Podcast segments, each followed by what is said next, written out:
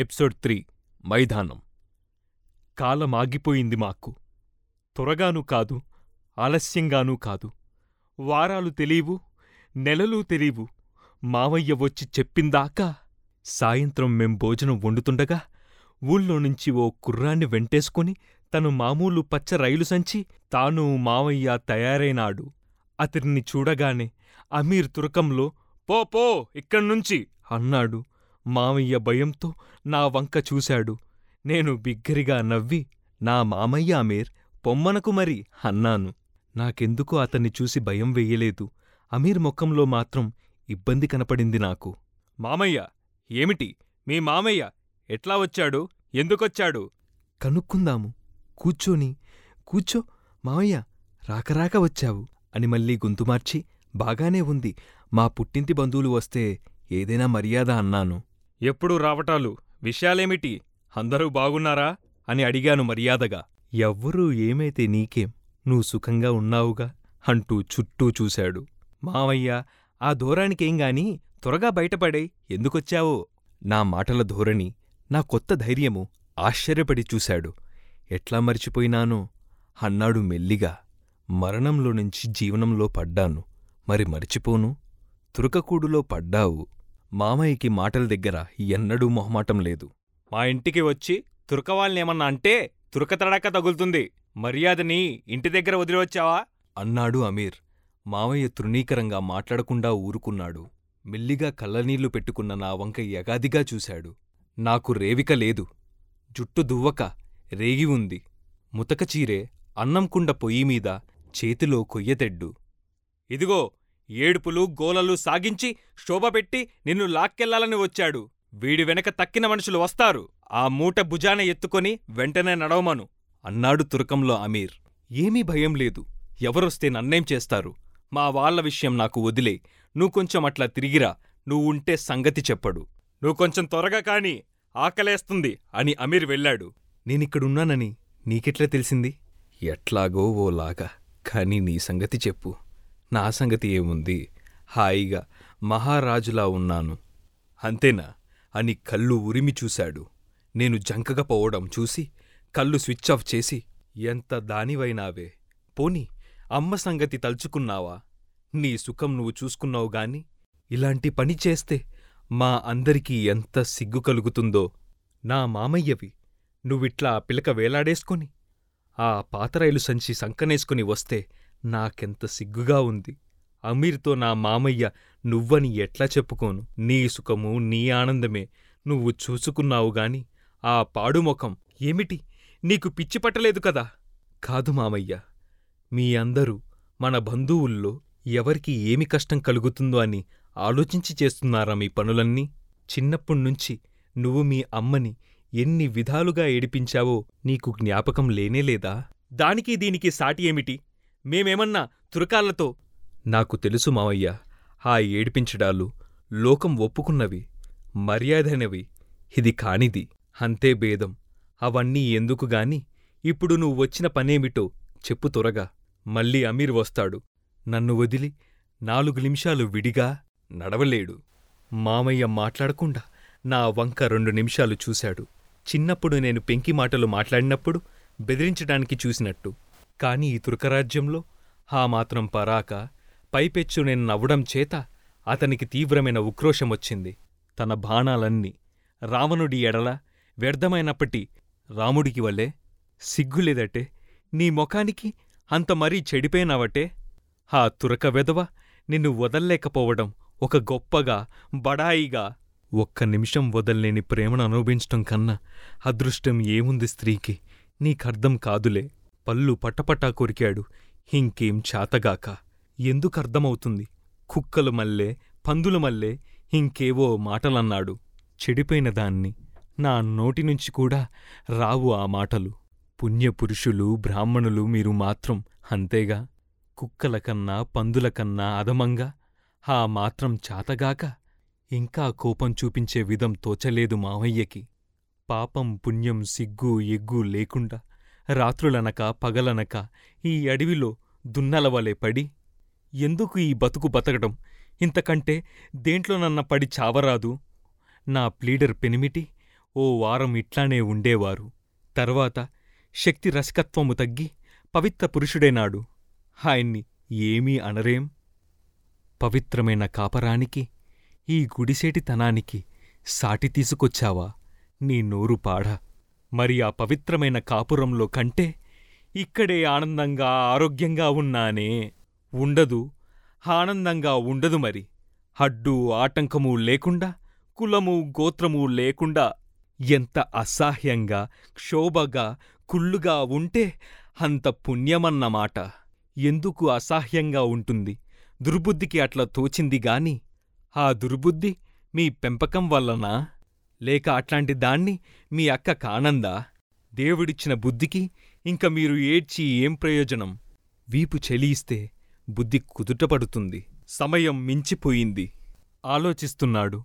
ఊరికే పేర్లతో మనకి తగాదా ఎందుకు మావయ్యా? అంటే అదే. పవిత్రం అవినీతి పశువుల మల్లె పాతివ్రాత్యం ఇలాంటి మాటలకి శాశ్వతంగా అర్థాలు ఏర్పడ్డాయి. నాటి నిజమైన అర్థమేను అని మనుషులు ఆలోచించడం మానేశారు. నిజం చెప్పిన మనుషులమైన తర్వాత మన వాంఛలన్నీ ఒక్కటే. తురకవాడైతేనేం బ్రాహ్మణుడైతేనేం కాని ఇక్కడ సంతుష్టిగా నిర్భయంగా అనుభవించడానికి వీలుంది. అక్కడ మాయమాటలతో ఆధ్యాత్మికమని ఈశ్వరుడు మీద భారం వేసి చివరికి అనుభవించడానికి జంకుతాము. ఇంత కామము పోనీ అనుభవించటం చాతనైతే బావుండినే కోరిక అక్కడ ఉంది. కాని ఈ రసికత్వము ధైర్యము ఈ సత్తువ అక్కడ లేవు. అందుకనే కుళ్ళువాయువులు బోధనలు వేదాంతాలు మర్యాదలు కచేరి కబుర్లు ఊరికే ఇంకా మనసెట్లా ఈడిస్తే అట్లా పోయి బాగా ఈ శరీర సుఖాలు అనుభవించడమేనన్నమాట. ఈ బతుక్కి అంతం. అక్కడ ఉన్న అంతేగా తినడము నిద్ర మర్యాద చాకిరీ అంతేగా? వాటి వల్ల ఏదో పుణ్యలోకాలు వస్తాయని దొంగబోధనలు పైగా. మరి ధర్మము పతిభక్తి సంసారము ఇవన్నీ? ఎందుకు మావయ్యా ఆ పేర్లన్నీ యాకరువు పెడతావు? ఎవరికి కావాలవన్నీ తంతాడని తిండి పెట్టడని వేరుగతి లేక అనుభవించటం చాతగాక అంతమాత్రం ధైర్యమూ రసికత్వమూ లేక మొహాన్ని చూసి ముచ్చటపడేవారు లేకనేగా? ఆ పతిభక్తి పవిత్రత ఆ మొగుడు నించే తిట్లు తన్నులు తిని అడ్డమైన చాకిరీ చేసి తగాదాలు పడి పోట్లాటతో కాలం గడుపుతూ చస్తే మోక్షమా? ఏ దేవుడు చెప్పాడు మరి త్యాగమంటూ లేదా ఏమిటి? నా అమీర్ కోసం నేను చేసిన త్యాగాలు? చాల్లే ఇంకా ఏ పశువుకి నీకు భేదమేమిటి? ఏమీ లేదు. ఇది వరకు పశువులకన్నా అధమమైన బతుకు బతికేదాన్ని ఇప్పుడు పశువునై సుఖపడుతున్నాను. ఇంక తల్లితోడు అక్కడ ఆ చివాట్లలో అసహ్యాలలో ఏనాడు జ్ఞాపకం వస్తారు. తల్లితోడు సంతోషమనేది చిన్నతనంలోనే సరి. అందువల్ల అన్నలన్నా తమ్ముళ్ళన్నా అంత ప్రేమ. ఇక్కడ ఈ దివ్య సౌఖ్యంలో ఎవ్వరూ జ్ఞాపకం రారు. నిజమైన అత్తవారి ఇల్లు అందర్నీ మరిపించే స్వర్గం.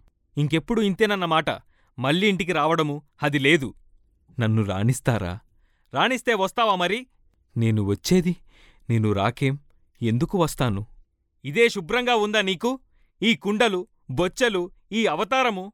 ఎందుకు అబద్ధాలు మాట్లాడతావు? అద్దాలు లేకపోతేనేం ఆ ఏరు లేదు? అమీర్ నేత్ర సరోపారాలు లేవు? నా పాపని చూసుకోవడానికి? అయినా అమీర్ చూపలకి బావుంటే చాలదా? నా అవతారం. మావయ్య మౌనరత్నం పూని కూర్చున్నాడు. అమీర్ వచ్చాడు. అప్పుడే వచ్చావేం? మేమింకా ఉపద్ఘాతంలోనే ఉన్నాము. మళ్ళీ కొంచెం వెళ్ళిరా.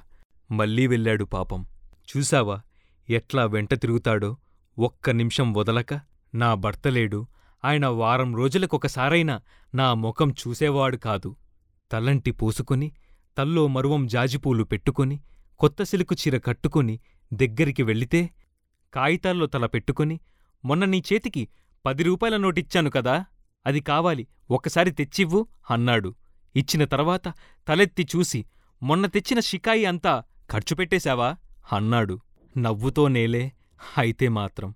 ఎంత పొగరెక్కిందే నీకు? అతను తలుచుకుంటే ఈ వెధవని ఖైదుకు పంపగలడు తెలుసా? ఆ ఈ వెధవ తలుచుకుంటే ఆయన్ని నిన్ను కూడా తలకాయ్ పగలగొట్టి ఇక్కడే పాతేయగళ్ళని నువ్వు కూడా తెలుసుకో. సరే నువ్విక్కడ్నుంచి కదిలిరావన్నమాట. నాకు ముందే తెలుసు. నీ మతం కాని వాళ్ళందరూ పోరి ఇంక సంగతులు బయటికి రాకముందే నిన్ను తీసుకొచ్చి దిగబట్టమని పంపారు. మరి నేనేమన్నా అనుకుంటున్నారు? పుట్టింటికి వెళ్ళవని చెప్పక చస్తున్నారు. నమ్మరు. అందరికీ తెలుసులే కానీ మాతో అనడానికి ధైర్యమేది? మా మాట నమ్మినట్టే నటిస్తున్నా. ఆ గతికి తెచ్చావు మమ్మల్ని. నిన్ను పెంచి పెద్దదాన్ని చేసినందుకు పాపం. మర్యాదస్తులకి ఎన్ని బాధలు. మీ దొంగ మర్యాదలు అబద్ధాలు కాపాడ్డానికి నేను మళ్ళీ ఆ నరకంలోకి వచ్చి ఉండాలా? ఎందుకు రావాలి?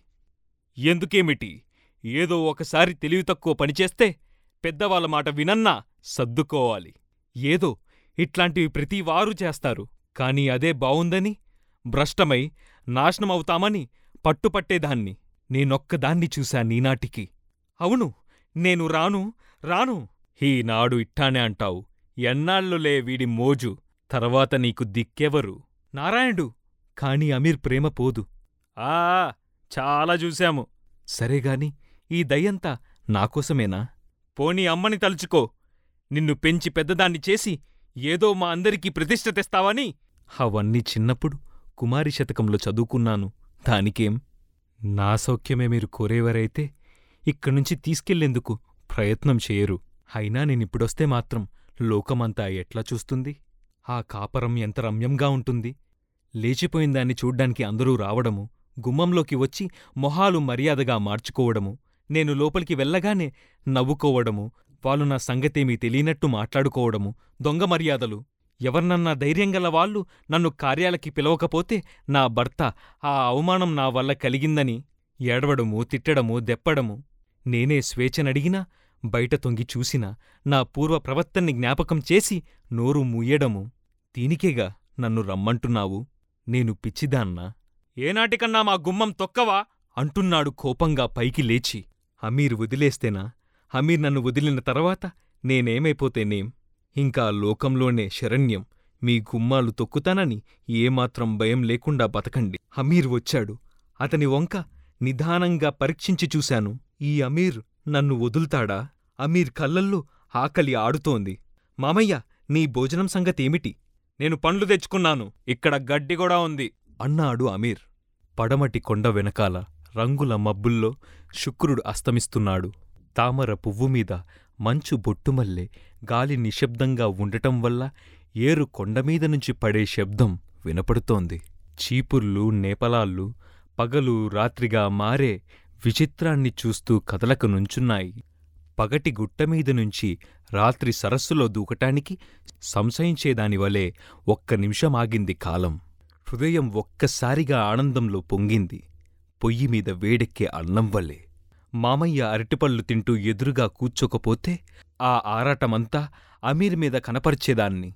ఒక గంటసేపు మా బంధువుల్ని వాళ్ళ క్షేమాల్నే అడుగుతూ కూర్చున్నాను. మామయ్యతో మాట్లాడుతూ ఉంటే మూడు నెలల కిందట నా జీవిత దృష్టంతా ఆక్రమించుకున్న ఈ బంధువులందరూ ఎంతో దూరమైపోయినట్టు తోచారు. నేను చచ్చిపోయి అన్ని బంధనాలు తెంచుకొని మళ్ళీ వాటిని కల్పించుకునే ఆశ శక్తి లేక ఏమి తోచక తమాషాకి ప్రశ్నిస్తున్నట్టుంది. భూలోకం నుంచి వచ్చిన మావయ్యని మృత్యువులోనైనా అంతేగావును. ఈ ప్రపంచాన్ని ఎత్తైన విశాలమైన సంబంధరహితమైన ఉన్నత దృష్టితో లీలగా పరీక్షించడం గావును. దృష్టికోణం భేదించి అమీరనే నేత్రయంత్రంలోనుంచి చూసేటప్పటికి అన్ని విలువలు మర్చిపోయినాయి. చివరికి అన్నయ్యకి కొడుకు పుట్టాడని విన్నప్పుడైనా నాకేమీ సంచలనం కలగలేదు. పూర్వమే అయితే నా హృదయం ఎన్ని ఉత్సవాల వానలలో కంతులు వేసి ఉండును? ఆ క్షుద్రజీవనమంతా జ్ఞాపకం వచ్చి ఆ తోచకపోవడము మర్యాదలు లాంఛనాలు నిషూరాలు అన్నీ తలుచుకొని ఆ నరకం నుంచి అల్పత్వం నుంచి క్షుద్రత్వం నుంచి ఒక్క మంత్రముతో ఒక్క బలమైన ఊపుతో ఈ సుందర లోకంలోకి లాక్కొచ్చిన నా అమీర్ని తలుచుకొని కృతజ్ఞతతో ఆనందంతో తల్లడిల్లిపోయినాను. ఎంత గొప్ప సౌఖ్యంలో ఉన్నా! అది త్వరలోనే అలవాటై సాధారణమైపోతుంది. మామయ్య వంటివాడు వచ్చి నా అదృష్టాన్ని జ్ఞాపకం చేసిందాకా అమీర్ని లాలించాలని అవసరమైన కోరిక కలిగింది. ఈ మామయ్యని పోని కాని మామయ్యని నేనెందుకు లక్ష్యపెట్టాలి? అతనెవ్వరు? నేనెవ్వరు? ఈ మామయ్య మూలాన నేను పోగొట్టుకున్న నిమిషాలు ఈ అనంతలోకములో మళ్ళీ నాకెక్కడ దొరుకుతాయి? ఆవలించే అమీర్ దగ్గరిగా జరిగి అతని భుజం మీద చేతులేసుకుని అతన్ని ఆనుకుని కూర్చున్నాను. మా కొండ వెనుకనుంచి తదియా చంద్రుడు కనపడకుండానే కాంతి నెగజెంబుతున్నాడు. సముద్రానికి చంద్రుడికి సంబంధం ఉందంటారే అట్లాంటిదే వెన్నెలకి నరకాతానికి ఉంది. చంద్రోదయంలో వెన్నెల ఇంకా విజృంభించకముందే నరకాతం పొంగుతుంది. వెళదామని అమీర్ నా చేతిని లాగుతున్నాడు. పాపం ఒకే మూకుట్లో అమీర్తో నేను అన్నం తినే దృశ్యం భరించలేక తలతిప్పుకుని పుణ్యశోకాలు చదువుకునే మావయ్యతో మేము వెళుతున్నాము. నువ్విక్కడే నిద్రపోతావు కదూ మావయ్యా? అన్నాను. ఇక్కడ మీరెక్కడికి వెళ్తారు? ఆ కంఠం వినితీరాలి అట్లా పోతాము. త్వరగా రా అంటున్నాడు అమీర్. నేను వెళ్తాను. రైలెన్నింటికి? నేను నవ్వాను. రైలు సంగతి మాకెందుకు? పోనీ నన్ను ఊళ్ళో వదిలిపెడుదురు? అమీర్ ఎప్పుడూ రాడు. నేను రానివ్వను. ఇవాల్టికి ఇక్కడే మామయ్య నువ్వా మూల కూనిపట్టా ఉంది. దాన్ని పరుచుకుని పడుకో. తోమలు లేవులే. ఏమీ భయం లేదు కదా? అప్పుడప్పుడు ఒకటి రెండు పాములు ఒకటి రెండు తోడేళ్ళు వస్తూ ఉంటాయి అన్నాడు అమీర్. అమీర్ మళ్ళీ తెలుగు మాట్లాడాడు. ఎన్నాళ్ళైంది విని? నా తెలుగు తురకంగా మారిందన్నాడు మావయ్య రావు మామయ్య అమీర్ మాటలకేం? మేము బయలుదేరాం. మావయ్య గొనుక్కుంటున్నాడు. నీకు మామయ్య అయితే నాకేమవుతాడు? తురకాడికి నీకేమవుతాడు? నీ మొహం. అది కాదు నీ పెనిమిటిని నేనైతే? నువ్వు నా పెనిమిటివైతే ఇంక నీతో ఉండవచ్చునా? చంప చెల్లుమంది. చెపుతూ తమాషా చేస్తాను. బాబాయ్. బాబాయ్ గారు సెలవు. బతుకుంటే రేపొద్దున కలుసుకుందాం. తమరు కనబడక ఎముకలు మాత్రమే ఉంటే నమాజ్ చేసి పాతేస్తాం. తురక స్వర్గం చూద్దురుగాని ఇద్దరం నవ్వుతూ పరిగెత్తికెళ్ళాం. కొంచెం దూరం పోగానే నాకు జాలివేసింది పాపం నిజంగా మామయ్య భయపడుతున్నాడేమో. ఇదివరకంతా నేను తనదానిలాగు అధికారం చేసిన మావయ్యకి ఎట్లా ఉంటుంది? నేను అమీర్ భుజం మీద చెయ్యివేసి వెళ్ళిపోతూ ఉంటే వెనక్కి వెళ్ళేటప్పటికి మామయ్య గుడిసంతా వెతుక్కుంటున్నాడు. మామయ్య నువ్వేం భయపడకు. ఊరికే దడిపించాడు అమీర్. బహుశా రెండు మూడు గంటల వేళ వచ్చేస్తాడేమో. పోనీ ఉండకూడదటే ఎక్కడికి పెడతారు ఈ అర్ధరాత్రి? ఏదన్నా పురుగు? నాకు నవ్వు వచ్చింది. ఇంకా ఇంటి దగ్గర ఉన్నట్టే నా బాధ్యత తీసుకుంటున్నావా? ఇదిగో చూడు. మళ్ళీ నీతో మాట్లాడటానికి వీలుంటుందో లేదో నా మాట విని ఇంటికి వచ్చేయ్. ఈ పాడు బతుకు. మామయ్య అదేమీ లాభం లేదు. నాకోసం నువ్వేమి దిగులుపడకు నువ్వు చేసిన ఈ ఘనకార్యాన్ని చూసి నువ్వే గర్వపడటం నాకు చాలా ఆశ్చర్యంగా ఉంది. ఇదంతా గొప్ప ప్రేమ అని కావు నీ ఉద్దేశ్యం. ప్రేమ ప్రేమ పశువులు కుక్కలన్నా నయం. నీతి జాతి విచక్షణాలు లేక కుళ్ళు కమ్మి ఒళ్ళు కొవ్వి హిట్లా బట్టలు విప్పుకొని ఈ అడవుల్లో పరుగెత్తుతూ సిగ్గు విడిచి ఇది ప్రేమ కామం ఒళ్ళు తెలియని పశుకామం మదపిచ్చి. ఇంకా ఏమిటో అన్నాడు. చాలు మావయ్యా అని పరిగెత్తుతూ వెనక్కి తిరిగి చూశాను. ఎదిగిన ఆడది పరిగెత్తుతుందేంటి? పొగరు. దీని లెంపలు వాయించేందుకు వీలైతే బాగుండెనే చూపుతో మావయ్య నుంచుని ఉన్నాడు వెన్నెల్లో. పొద్దున్నే మావయ్య వెళ్ళేటప్పుడు అమీర్ బాబాయ్ గారు ఇంక మీ ఊళ్ళో ఉన్న తాతలు అత్తలు వస్తారేమో. మిమ్మల్నంటే బాబాయ్ గారని ఊరుకున్నాను గాని ఇంకెవరైనా వచ్చారా ఇక్కడే పాతేస్తానని చెప్పండి అన్నాడు. నరసుబావని ఒకసారి రమ్మన్నానని చెప్పు. అని నేననబోతుంటే నోరు నొక్కాడు. నరసుబావ నేను చిన్నప్పుడు ఆడుకున్నాము. అతనికి నన్నిస్తామని కూడా అనుకున్నారు. కాని అదేమీ మనసులో లేకుండా నాతో చాలా సరదాగా ఉండేవాడు. ఎవరితోనూ నన్ను చనువుగా ఉండనీని చివరికి తనతో కూడా నా పెనిమిటి నరసుబావతో సరదాగా మాట్లాడించేవాడు. నరసుబావ ఆడవాళ్ళ మధ్యలోకి వస్తే మగవాడు వచ్చినట్టే ఫీలయ్యేవారే కారు. ఏమీ తోచినప్పుడు నరసుబావ వస్తే బావుండే అని అనేదాన్ని అమీర్తో. రాణి వాణ్ణి నరసుదెయ్యంగా మారుస్తాను అనేవాడు. నరుసుబావ సుగుణాన్ని ఎంత పొగిడినా అమీర్ కోపం తగ్గలేదు. ఒకసారి చివానుల లేచి ఒరే నరసుబావా వచ్చావా? చివరికి అని అప్పుడే వచ్చిన నక్కనో దాన్ని రాళ్ళతో మైదానం చివరిదాకా తరిమాడు. అప్పణ్నుంచి నక్క కనపడినప్పుడల్లా నరసుబావా అంటాడు తర్వాత కోపమొచ్చింది గావును. మాకు కనపడకుండానే నరసుబావ చాలా అల్లర్లు సాగించాడు. సగం కురికిన బొనికెల్ని మా గుడిసెలో పారేశాడు. అదేం పుట్టిందో పడుకుంటే కాలివేలు మెల్లిగా కొరికి లేపుతాడు. మూతపెట్టుకున్న అన్నం కింద చిమ్మిపోతాడు. అట్లాంటి పనులు ఏం జరిగినా నరసుబావ చేసి పోయినాడనేవాడు అమీర్. కొన్ని పనులు అమీర్ చేశాడని నాకు నమ్మకం. కాని పాపం నరసుబావ లేకుండా చూసి అతన్ని నక్కని చేశామే అని దిగులు వేసేది నాకు. బావా అతని లావు ఒళ్ళు కుండ్రని పుగ్గలు అమాయకత్వము నామీద ప్రేమ జ్ఞాపకం వచ్చి సిగ్గేసేది. ఈ నవల మొత్తం ఒక స్త్రీ యొక్క వ్యక్తిగత జీవితం చుట్టూ తిరుగుతూ ఉంటుంది. మరీ ముఖ్యంగా ఆ స్త్రీ శారీరక సుఖం కోసం పడే తపన దానికి వైవాహిక జీవితంలో ఉన్న ఇబ్బందులు సమాజం యొక్క పాత్ర ఇవన్నీ ఈ స్త్రీ ద్వారా మనకు వినిపిస్తారు.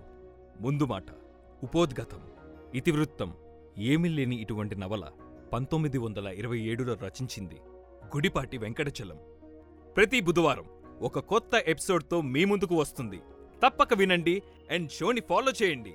ఈ show Spotify JioSaavn Apple podcast మరియు తదితర పాడ్కాస్ట్ ప్లాట్ఫామ్స్లో లభించును.